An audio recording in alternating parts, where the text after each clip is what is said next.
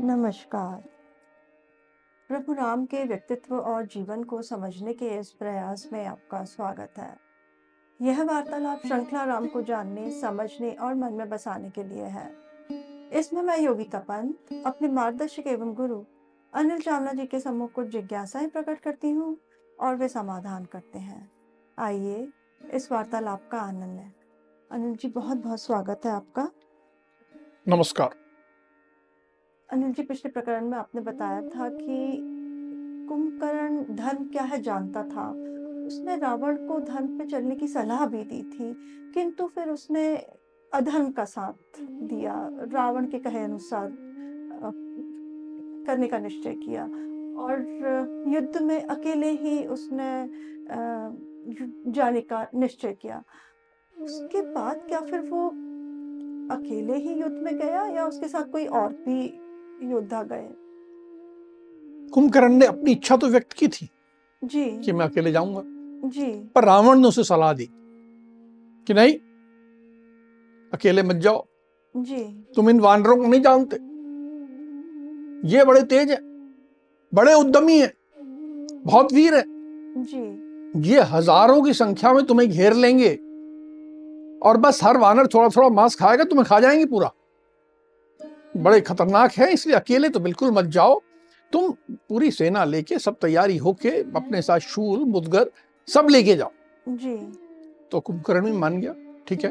हम्म, तो उसकी बकायदा उसकी साज सज्जा हुई कवच आभूषण हर तरह से उसको तैयार किया गया। और उसके साथ एक सेना चली। जी।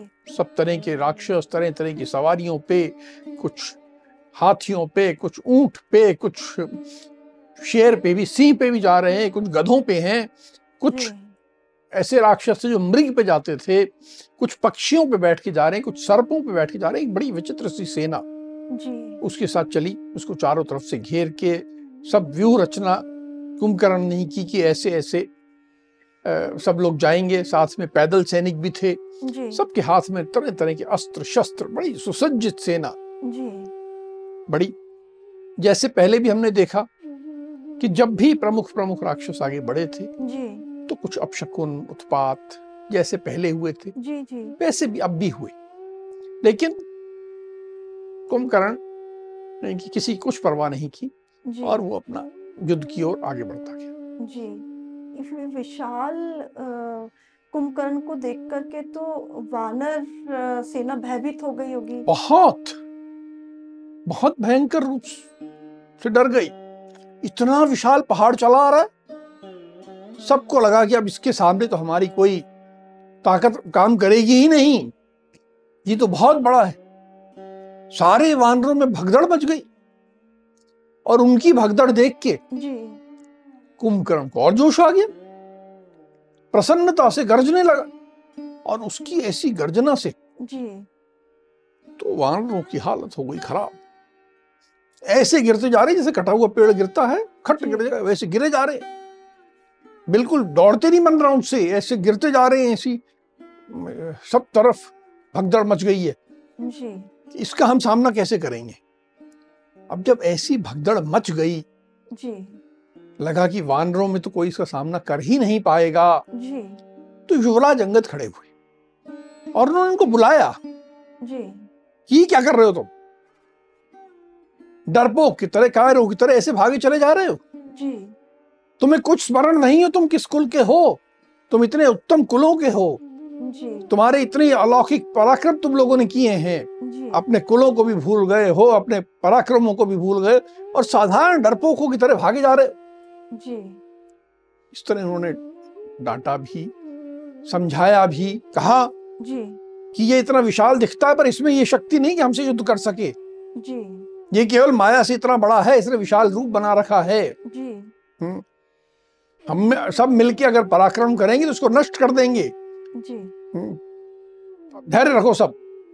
बड़ा मुश्किल से बहुत कठिनाई से उन्होंने सबको इकट्ठा किया धैर्य सबको बंधाया और सब एकत्र जी। ये धैर्य बंधाने के बाद जब वानर लौट आए होंगे फिर से इनका युद्ध कुंभकर्ण के साथ हुआ होगा? अब आए जोश आ गया। जी। अब बिल्कुल जैसे पागल हाथी होता है मतवाला हाथी होता है उस तरह। वानर जूझ पड़े। जी। क्रोध से भी भर गए। जी। और कुंभकर्ण पे तरह तरह की जो उनका उस समय का तरीका था जी जी। वानरों का कि कोई पर्वत शिखर फेंक रहा है कोई शिला फेंक रहा है कोई वृक्ष फेंक रहा है इस तरह उन्होंने फेंकना शुरू किया। जी। कुंभकर्ण पर इनका कोई प्रभाव ही नहीं पड़ रहा था। कुछ भी फ़र्क नहीं पड़ रहा था उसे। बड़ी बड़ी शिलाएँ पर्वत शिखर आते उसके शरीर से टकरा के टूट जाते उस पर असर नहीं जी। और हाँ उसमें क्रोध और भर गया। क्रोध से भर के जी। हम्म। वो तो वानर सेना को रौंदने लग गया। वानर जो है डर से फिर से भागने लगे। जी। कि अरे ये तो वास्तव में बहुत खतरनाक है। जी। हमारी जो भी हमने किया उसका तो इसमें कोई फ़र्क ही नहीं पड़ता है। जी। जैसे हम कपास फेंक रहे हैं वैसे ही ये हमारी फेंकी हुई बड़ी से बड़ी शिला का इस पे असर होता है। जी। तो इसको कोई असर नहीं पड़ रहा तो हम करें क्या? जी। तो कोई वानर तो भग गए समुद्र में घुस गए पानी में कोई जो है जिस मार्ग से आए थे पुल से जी। उसी पे वापस दौड़ने लगे। कुछ आकाश पे उड़ के उड़ उड़ के छलांग मार के कि मैं दूर चला जाऊँ। जी। इस तरह सब फिर से भगदड़ मच गई। अब इस बार अंगद ने फिर बुलाया। जी। बड़ी सांत्वना दी सादर सम, अतका- सत्का- सम्मान सब करके जी। बड़ी मुश्किल से उनको फिर से जी। युद्ध के लिए प्रेरित किया। जी। और कहा नहीं देखो ऐसे काम नहीं चलेगा। जी। ये कि हम सब एक इस पर योजनाबद्ध तरीके से हम जो प्रमुख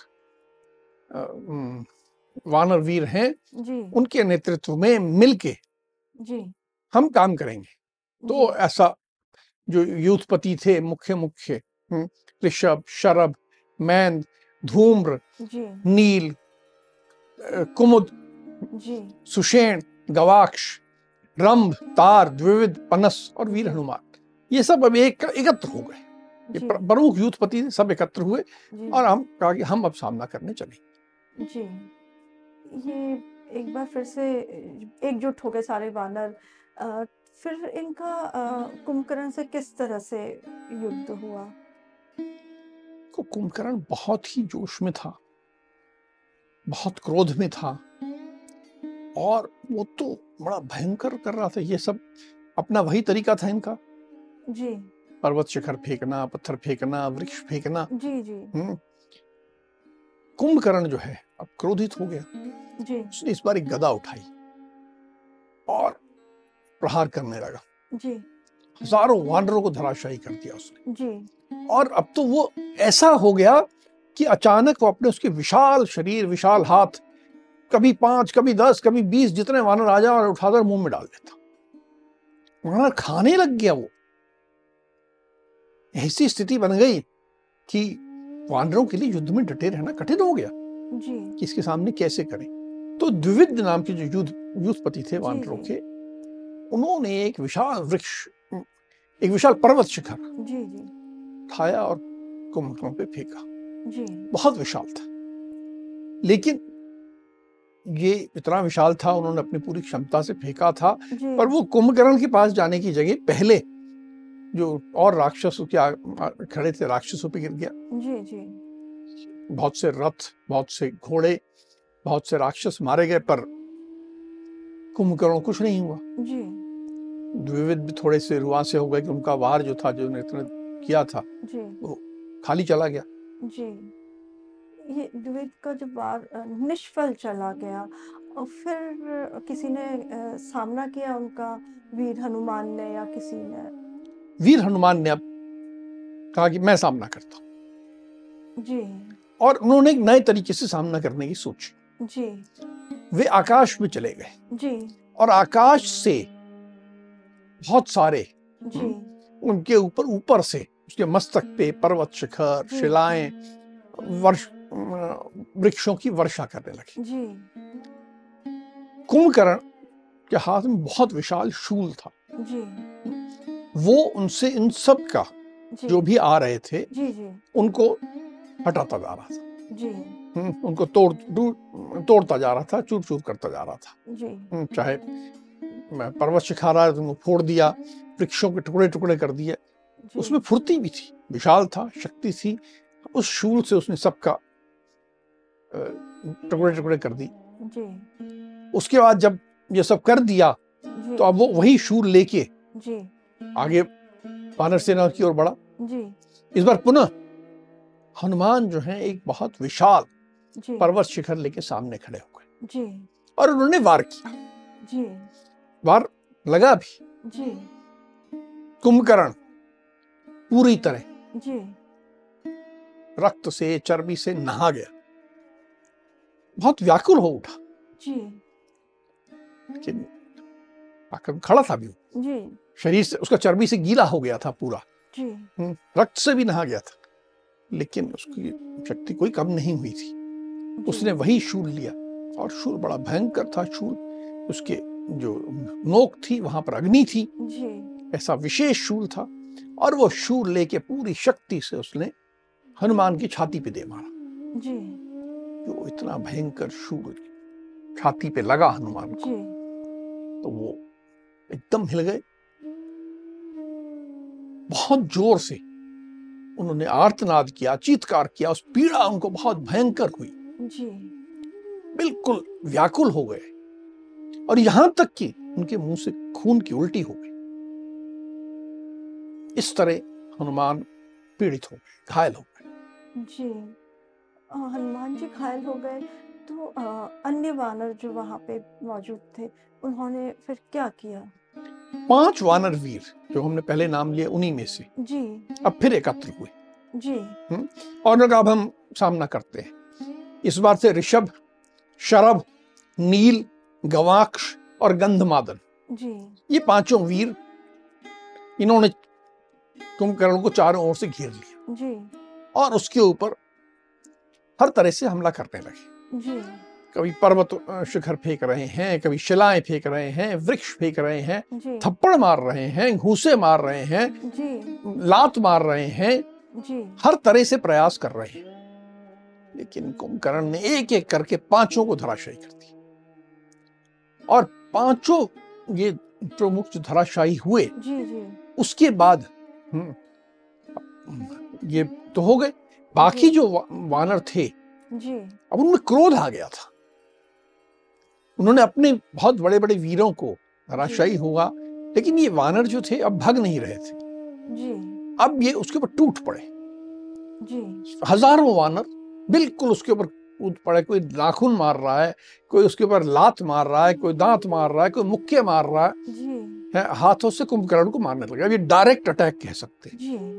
कोई पत्थर और पर्वत शिला और वृक्ष नहीं थे। जी जी। ये हज़ारों ने उसको घेर रखा था और ये कर रहा था। और कुंभकर्ण भी।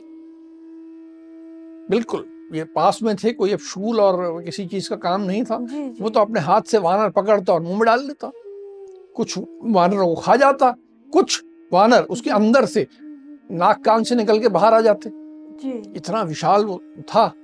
हम्म, उसने बहुत से वानरों का अंग भंग कर दिया।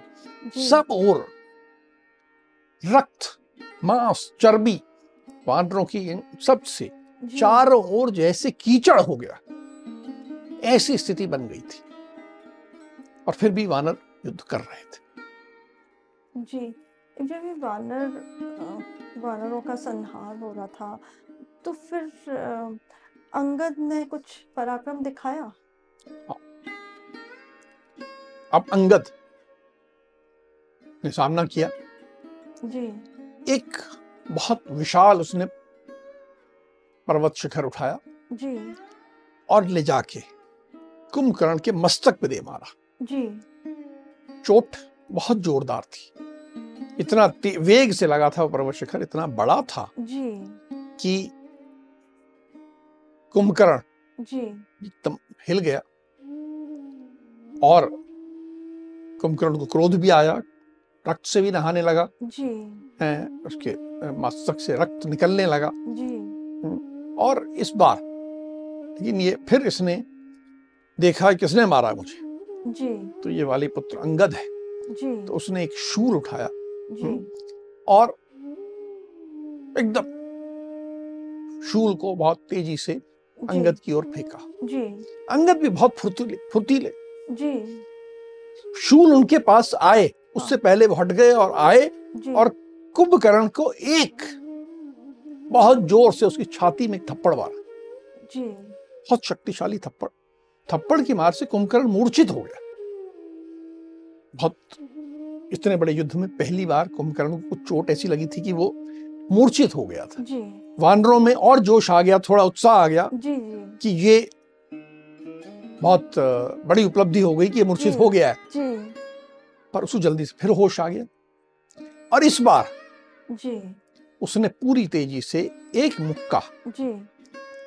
अंगद की छाती में मारा। और ये मुक्का इतना जोरदार था जी। कि मुक्की की मार से युवराज अंगद जो हैं जी। अचेत हो गए और अचेत होकर पृथ्वी पे गिर गए। जी। युवराज अंगद के अचेत हो जाने के बाद फिर कुंभकर्ण का सामना किसके साथ हुआ?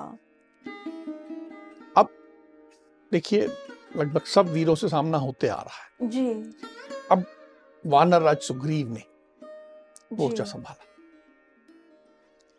कुंभकर्ण ने एक विशाल शूल उठाया जी। और वानरराज सुग्रीव की ओर दौड़ दौड़ा। जी। राजा थे। जी। अब राजा पे आक्रमण। सुग्रीव ने कुंभकर्ण की को अपनी ओर आते देखा। जी। एक विशाल शैल शिखर उठाया और कुंभकर्ण पे प्रहार किया। जी। लेकिन कुंभकर्ण इतना शक्तिशाली जैसे पहले कहा कि उसको शैल शिखरों से फ़र्क नहीं पड़ रहा जी जी। वो विशाल शैल शिखर जी। कुंभकर्ण की छाती से टकरा के चूर चूर हो गया। और उसके बाद स्वाभाविक है कि सब राक्षस हर्ष से गर्जना करने लगे जी। कि बड़ी बात उपलब्धि हो गई है। जी। अब कुंभकर्ण ने एक जो शूल था जी। उसके हाथ में था उसको घुमाया और सुग्रीव का वध करने के लिए जी। फेंका सुग्रीव की ओर। लेकिन इस बार हनुमान जो पहले विचलित हो गए थे वहाँ आ गए थे। उन्होंने हवा में उड़ता शूल जी। पकड़ लिया और अपने घुटने पर रख के उसको तोड़ दिया। जब हनुमान की ये शक्ति देखी जी। कितना विशाल शूर। जी। हनुमान ने उड़ता हुआ पकड़ा है और अपने घुटने पे तोड़ के फेंक दिया है। जी। तो कुंभकर्ण को आभास हुआ कि ये लोग साधारण नहीं है। जी। उसके मुख पर उदासी छा गई। जी।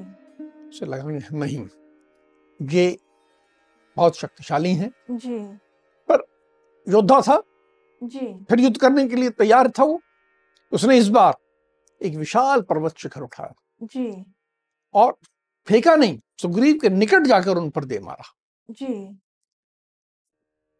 इतना ज़ोर का प्रहार था जी। कि सुग्रीव अपनी सुध बुध खो बैठे जी। और युद्ध भूमि में गिर गए। जी। अब जब गिर गए तो सब राक्षसों में तो बड़ी प्रसन्नता हो गई। जी। कि ये तो बड़ा बा- बहुत बड़ी उपलब्धि है राजा ही गिर गया। जी जी। अब तो युद्ध समाप्त हो जाएगा। जी।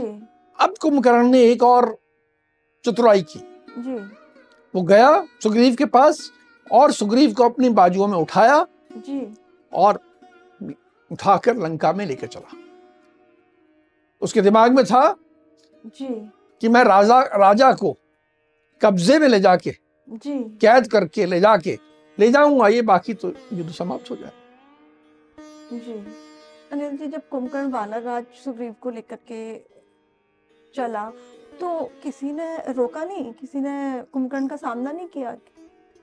अब ये जो परिस्थिति थी वहाँ की समझिए। वानर सब एकदम घबरा गए। जी। कि क्या हो रहा? है यहाँ तक कि जो देवता थे जो देख रहे थे जी। वो भी बड़े दुखी हो गए। कि ये क्या हो गया? और राक्षस सब बहुत प्रसन्न थे। जी। कुंभकर्ण ने भी मान लिया था कि मैंने वानर राज को पकड़ लिया है। तो अब तो विजयी हो गए बाकी सेना तो नष्ट हो जाएगी भाग जाएँगे कुछ नहीं होगा। जी। अब वानर राज आ गया तो कोई बात नहीं। जी। लेकिन पवन पुत्र हनुमान जी। देख रहे थे। उन्होंने देखा। अब उनके मन में ये विचार था कि मैं मुझे क्या करना चाहिए? दो बातें उनके दिमाग में आई। जी। कि यदि मैं अभी कूदूं और पूरी तरह अपनी शक्ति लगा के मुक्कों के प्रहार से कुंभकर्ण को पस्त करके सुग्रीव को छुड़ा लूँ जी। एक ये संभावना है। जी। और दूसरी संभावना ये है कि ये सुग्रीव जो अचेत हुए हैं ये कुछ क्षण की बात है। जी। इतना शक्तिशाली आदमी को कुछ और हुआ नहीं है वो कुछ क्षण में ठीक हो जाएँगे। और जब ठीक हो जाएँगे तो जो वानरों के हित में है जी। वो उचित कार्य करेंगे। अब ये दो विकल्पों पे जी। हनुमान विचार कर रहे हैं कि मुझे क्या करना चाहिए। जी। मेरा कर्तव्य क्या है जो हम सबके हित में है। जी। उन्हें लगा कि यदि मैंने सुग्रीव को छोड़ा लिया जी। तो हमेशा के लिए राजा सुग्रीव का यश धूमिल हो जाएगा। कि इसको तो हनुमान ने बचाया तो बचा नहीं तो बच नहीं रहे थे। उनका हमेशा के लिए कद छोटा हो जाएगा। और वीर हनुमान को लगा कि ये तो कुछ क्षण की बात है और वो जब ठीक होंगे जी। तो वो निश्चित रूप से ठीक कर लेंगे। तो उन्होंने कहा नहीं मैं इनको नहीं बचाता। मैं सेना को जी। संभालता हूँ। कि सेना में भगदड़ ना मचे। जी। सेना को आश्वस्त कर दूँ ताकि जब कुछ क्षण बाद सुग्रीव वापस आ जाए तो ये ना हो कि सेना तो जा चुकी है सब। तो सेना को संभालने में वीर हनुमान लग गए। जी। और उनको विश्वास था कि मेरा राजा सुग्रीव जो है इतने शक्तिशाली है कि उन्हें कुछ नहीं होगा। ये उनका विश्वास था।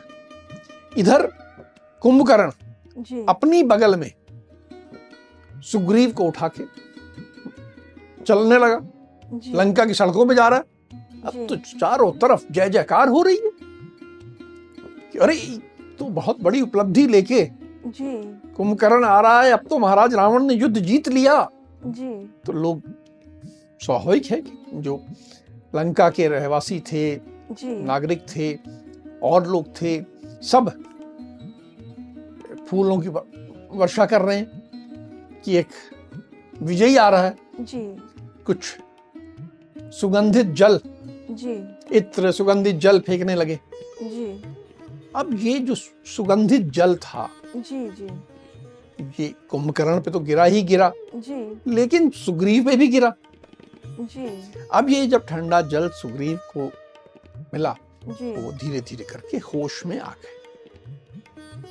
अब जब होश में आ गए तो उन्होंने देखा ये हो क्या रहा है।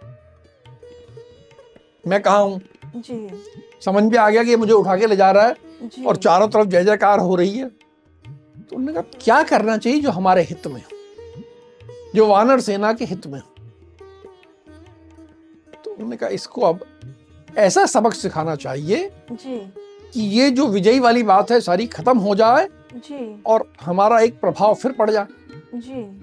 तो उन्होंने वैसे जो बगल में थे वैसे ही अपना हाथ बढ़ाया और अपने हम्म, तीखे नाखूनों से उसके दोनों कान नोच डाले। कान नोच के निकाल दिए।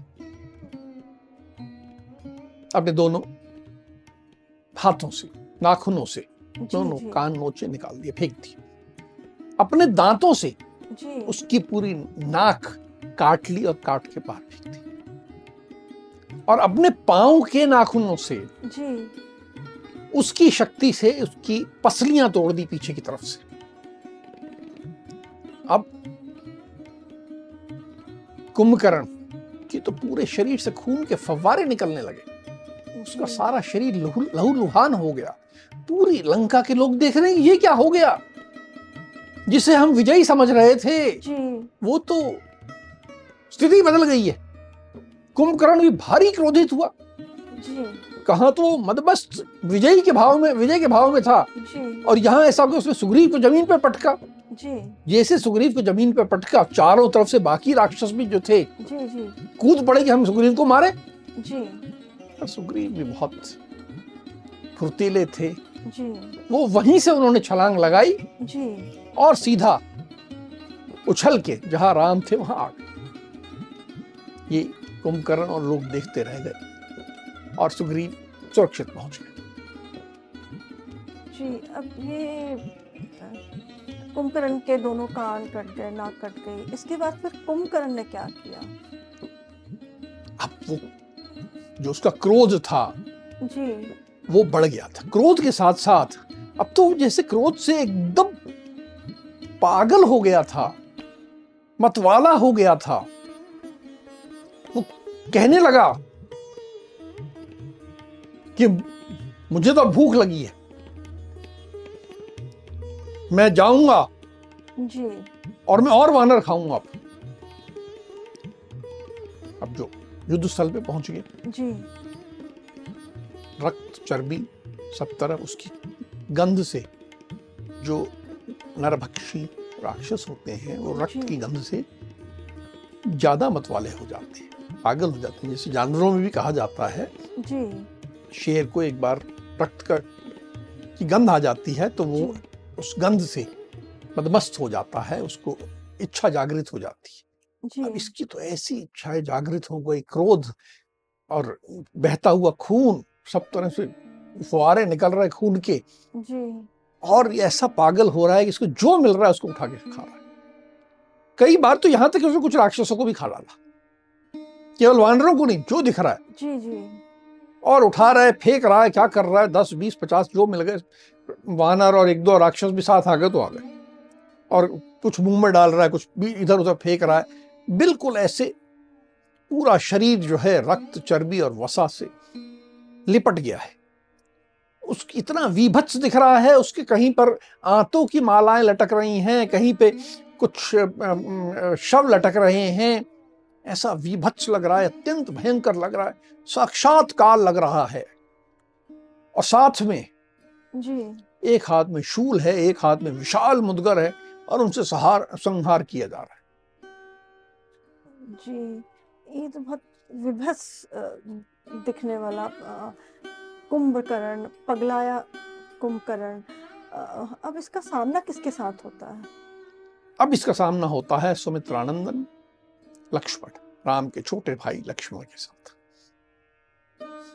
जैसे ये आ रहा था जी।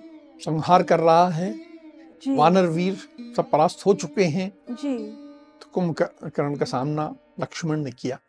जी। और उन्होंने कुंभकर्ण पर सात बाण छोड़े जो कुंभकर्ण के शरीर में घुस गए। जी जी। पर उसे रोक नहीं पाए। अब भी वो बढ़ रहा था। जी। फिर इन्होंने लगातार एक के बाद एक बाण मारे। जी। तो जो उसकी छाती पर भारी कवच लगा हुआ था जी जी। उन्होंने उस कवच को तोड़ भी दिया और इतना तोड़ा कि वो बिल्कुल दिखना बंद हो गया कि कोई कवच था अब कवच नहीं रह गया था। जी। लगातार वो बाणों की वर्षा कर रहे थे। जी। देखिए अभी तक वानर जो थे उनका तरीका था पर्वत शिखर शैल शिला वृक्ष फेंकने का। अब ये धनुर्धर थे। और इन्होंने धनुर्विद्या का काम लिया था। जी। और ये कर रहे थे। लेकिन इन सबको देख के कुंभकर्ण ने बड़े तिरस्कार के भाव से लक्ष्मण से कहा जी। कि देखो लक्ष्मण तुम मेरे सामने आके खड़े हुए हो। जी। मुझमें इतनी शक्ति है जी। कि साक्षात यमराज भी आ जाएँ। तो मैं बिना किसी कष्ट के जी। उनको युद्ध में पराजित कर सकता हूँ। मैं इतना शक्तिशाली हूँ। मैंने इंद्र को भी सब देवताओं को हराया है। जी। तुमने निर्भय होकर जी। मेरे सम्मुख युद्ध करते हुए एक अद्भुत वीरता का परिचय दिया है। जो मेरे सामने खड़ा हो जाए जी। वह प्रशंसा का पात्र है। और जो मुझे युद्ध दे सके जी। जो मुझे कुछ चुनौती दे सके जी। उसकी तो बात ही क्या है? तुमने बहुत अच्छा युद्ध किया। पर अब तुम सामने से हट जाओ। मैं तुम्हारी अनुमति लूँगा और मैं जाके राम से युद्ध करूँगा। क्योंकि मुझे राम से ही युद्ध करना है। मैं इस युद्ध को समाप्त करना चाहता हूँ। जी। मैं केवल राम को मारना चाहता हूँ ताकि मैं राम को मार दूँ और ये शत्रु सेना पूरी नष्ट हो जाए। जी। मेरे को अब राम से युद्ध करने दो तुम हट जाओ। जी। कुंभकर्ण की दंभपूर्ण बात सुनकर लक्ष्मण ज़ोर से हंस पड़े। जी। हम्म, हट गए और कहा कि हाँ जाओ। वे बिल्कुल दशरथ नंदन राम पर्वत के समान अविचल खड़े हैं तुम्हारा ही इंतज़ार कर रहे हैं। जी। और जाओ युद्ध करो। जी। इसके बाद तो फिर कुंभकर्ण का सामना राम के साथ हुआ होगा। हाँ। राम तैयार थे। जी। देखा था उन्होंने जो कुछ हुआ था। जी। लक्ष्मण ने जो कवच का प्रयोग किया था वो भी देख चुके थे। तो जैसे ही कुंभकर्ण राम की ओर बढ़ा राम ने अपने धनुष पर रौद्रास्त्र का जी। का संधान किया जी। और रौद्रास्त्र का प्रयोग करके कुंभकर्ण के सीधा हृदय में चोट की। जी। सीधा हृदय के अंदर घुस गए और फिर लगातार हृदय में ही अनेक तीखे बाण मारे। तेज़ी से जी। रक्त बहने लगा। कुंभकर्ण बहुत हिल गया था। जी। उसके हाथ से गदा छूट गई मुदगर छूट गया सब छूट गया। जी। अब कुंभकर्ण के शरीर से रक्त के झरने बह रहे थे। अब कुंभकर्ण ने एक भयंकर पर्वत शिखर उठाया और राम पर लक्ष्य करके चला दिया। जी। राम ने एक के बाद एक सात बाण छोड़े जी। और उस पर्वत शिखर को बीच में ही टुकड़े टुकड़े कर दिया चूर चूर कर दिया जी। पर्वत शिखर इतना विशाल था जी। कि उसके गिरते टुकड़ों से ही 200 वानर घायल हो गए। इतना विशाल था। तो जो खतरा आ रहा था वो राम की ओर साधारण नहीं था। जी। बहुत बड़ा खतरा आ रहा था। अब राम ने एक बार धनुष उठाया। जी। और इस बार उन्होंने कुंभकर्ण को चेतावनी दी जी। कि कुंभकर्ण तुम मुझे राक्षस वंश का विनाश करने वाला समझो। अब तुम भी दो घड़ी में अपनी चेतना खो बैठोगे। जी। कुंभकर्ण इसको सुन के और ज़ोर ज़ोर से हंसने लगा। जी। हम्म। राम तुम मुझे विराट कबंध और खर्न मत समझो। मैं कुंभकर्ण हूँ। जी। मैं मारीच नहीं हूँ मैं वाली भी नहीं हूँ। जी। मैं इन सबसे बहुत बड़ा हूँ। जी। हाँ मेरे नाक कान कट गए हैं पर मुझे इनसे कोई पीड़ा नहीं हो रही। तुम मुझे साधारण मत समझो। जी। तुम अपना पराक्रम दिखाओ। मैं तुम्हारा बल पौरुष विक्रम सब देखना चाहता हूँ। क्योंकि उसके बाद मैं तुम्हें खाऊँगा। जी। भाषण देखिए ये नरभक्षी है। जी। राम को तो कुंभकर्ण केवल मारना है। जी। और कुंभकर्ण को राम को खाना है। जी। ये मानसिकता से आ रहा है। जी। अब राम ने और इंतज़ार नहीं किया। जी। ने लगातार एक के बाद एक जी। बाण छोड़ने शुरू किए। बाण चुभ रहे थे। जी। बहुत भारी बाण थे। ये ऐसे बाण थे सोचो तुम्हें याद होगा जब सुग्रीव से पहली बार मिले थे तो एक बाण में सात साल के वृक्ष काट दिए थे। जी जी। ऐसे भयंकर बाण उसकी छाती में जाके थोड़ा सा बस चुभ रहे थे और उसे असर नहीं हो रहा था। जी। जब ये स्थिति आ गई जी। ने देख लिया कि राम ऐसे बाण चला रहे हैं। जी। अब तक कुंभकर्ण संभल चुका था उसने एक भारी मुदगल उठाया। जी। और उठाकर जो रास्ते में वानर थे उनको खदेड़ने लगा और राम की ओर बढ़ने लगा। जी। उसका इरादा स्पष्ट था कि उस मुदगर से राम के ऊपर प्रहार करके फिर राम को खाना चाहता था। जी।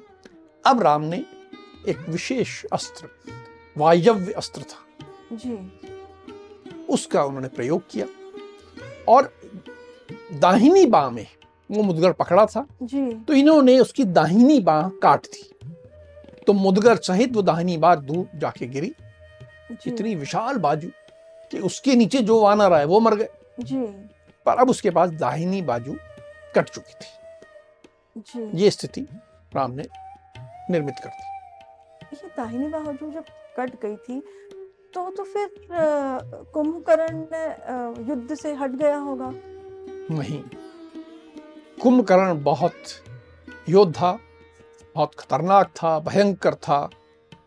दाहिनी बाजू कटने के बाद जी। उसने बाएँ हाथ से ताड़ का वृक्ष उठा उखाड़ लिया। और ताड़ का वृक्ष उखाड़ कर राम पर हमला करने के लिए बढ़ा। जी। इस बार राम ने एक बाण निकाला और उस पर इंद्रास्त्र से उसको अभिमंत्रित किया और इंद्रास्त्र का प्रयोग करते हुए उसकी बाई बाजू भी काट डाली। बाई बाजू और वो ताड़ का वृक्ष दूर जाके गिरे। जी। अब उसकी दोनों बाजू नहीं बची थी। जी। लेकिन अब भी वो हटने को तैयार नहीं था। अब वो आगे बढ़ने लगा। जी। उसका विचार था कि मैं अपने पाँव तले कुचल के मार दूँगा। जब राम ने देखा कि ये तो ऐसे बड़ा आ रहा है जी। तो उन्होंने दो बाण लिए। अर्धचंद्राकार बाण थे जिससे उन्होंने दोनों पैर काट दिए। अब उसके दोनों हाथ बाजू कट चुकी थी। दोनों पैर कट गए थे। जी। लेकिन युद्ध में अभी भी टिका था। अब उसका विचार था जी।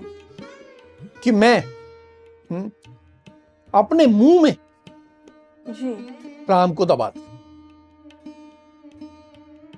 वो घिसटता हुआ राम की ओर बढ़ रहा था। जी। और अपना मुँह से चीतकार कर रहा था और मुँह में से राम को दबाने के लिए बढ़ रहा था। जी। जब राम ने ये देखा कि ये तो मुँह से मुझे मारने आ रहा है जी। तो राम ने एक के बाद एक अचानक बाण भर किए कि उसका पूरा मुँह बाणों से भर गया। अब वो बोलने में भी समर्थ नहीं था। जी। अब उसने एक बार इतना सब होने के बाद पहली बार बहुत ज़ोर की चीतकार आर्तनाद जिसे कहते हैं जी। की और वो एकदम अब आगे उसके लिए संभव नहीं था। ये होने के बाद जी। अब राम कुछ ढील देने के लिए तैयार नहीं थे। जी। अब उन्होंने एक ऐसा बाण लिया जो बिल्कुल ब्रह्मदंड के समान भयंकर था। जी। और उन्होंने उस बाण से उनका मस्तक कुंभकर्ण का मस्तक धड़ से अलग कर दिया। कुंभकर्ण का जो ऊपर का हिस्सा था सिर था जी जी। वो उस बाण के साथ जाता हुआ जाके लंका में गिरा। इतना विशाल था। और गिरा वहाँ जाके दो चार मकान उसने ध्वस्त कर दिए। और इसके बाद अब कुंभकर्ण के प्राण रूप उड़ गए उसका अंत हो गया। जब कुंभकर्ण के प्राणों का अंत हो गया जी। तो जितने आकाश में खड़े देवर्षि महर्षि देवता गरुड़ यक्ष गंधर्व सब जो ये युद्ध देख रहे थे सब और प्रसन्नता की लहर दौड़ गई कि ये एक बहुत बड़े राक्षस का अंत हुआ है। जी। अनिल जी ये तो एक बहुत एक अहम योद्धा का अंत हुआ। रावण जिन पे गर्व करता था कि हम पाँच लोग ही ये पूरे राम और वानर सेना का अंत कर देंगे। उसमें से दो योद्धा तो मारे गए, एक तो पहले सेनापति प्रहस्त और दूसरा ये कुंभकर्ण। तो ये बहुत अहम था, महत्वपूर्ण दिन कहे रहा युद्ध का। और हम देखते भी हैं कि जब रावण का पुतला जलाया जाता है, साथ में तीन पुतले जलाए जाते हैं। एक कुंभकर्ण का भी पुतला होता है, मेघनाथ, रावण और कुंभकर्ण तीन का पुतला होता है। और ऐसा लगता है कि ये जानने के बाद तो निश्चित ही रावण बहुत सदमे में आ गया होगा। अब देखते हैं कुंभकर्ण की अंत की सूचना के बाद रावण पे क्या असर होता है उस पर वो हम अब अगले प्रकरण में आपसे जानेंगे। अब हम आज की चर्चा को यहीं विराम देते हैं। अगली कड़ी में राम के जीवन से जुड़े कुछ अनछुए पहलुओं के साथ हम दोनों फिर उपस्थित होंगे। राम राम। राम राम।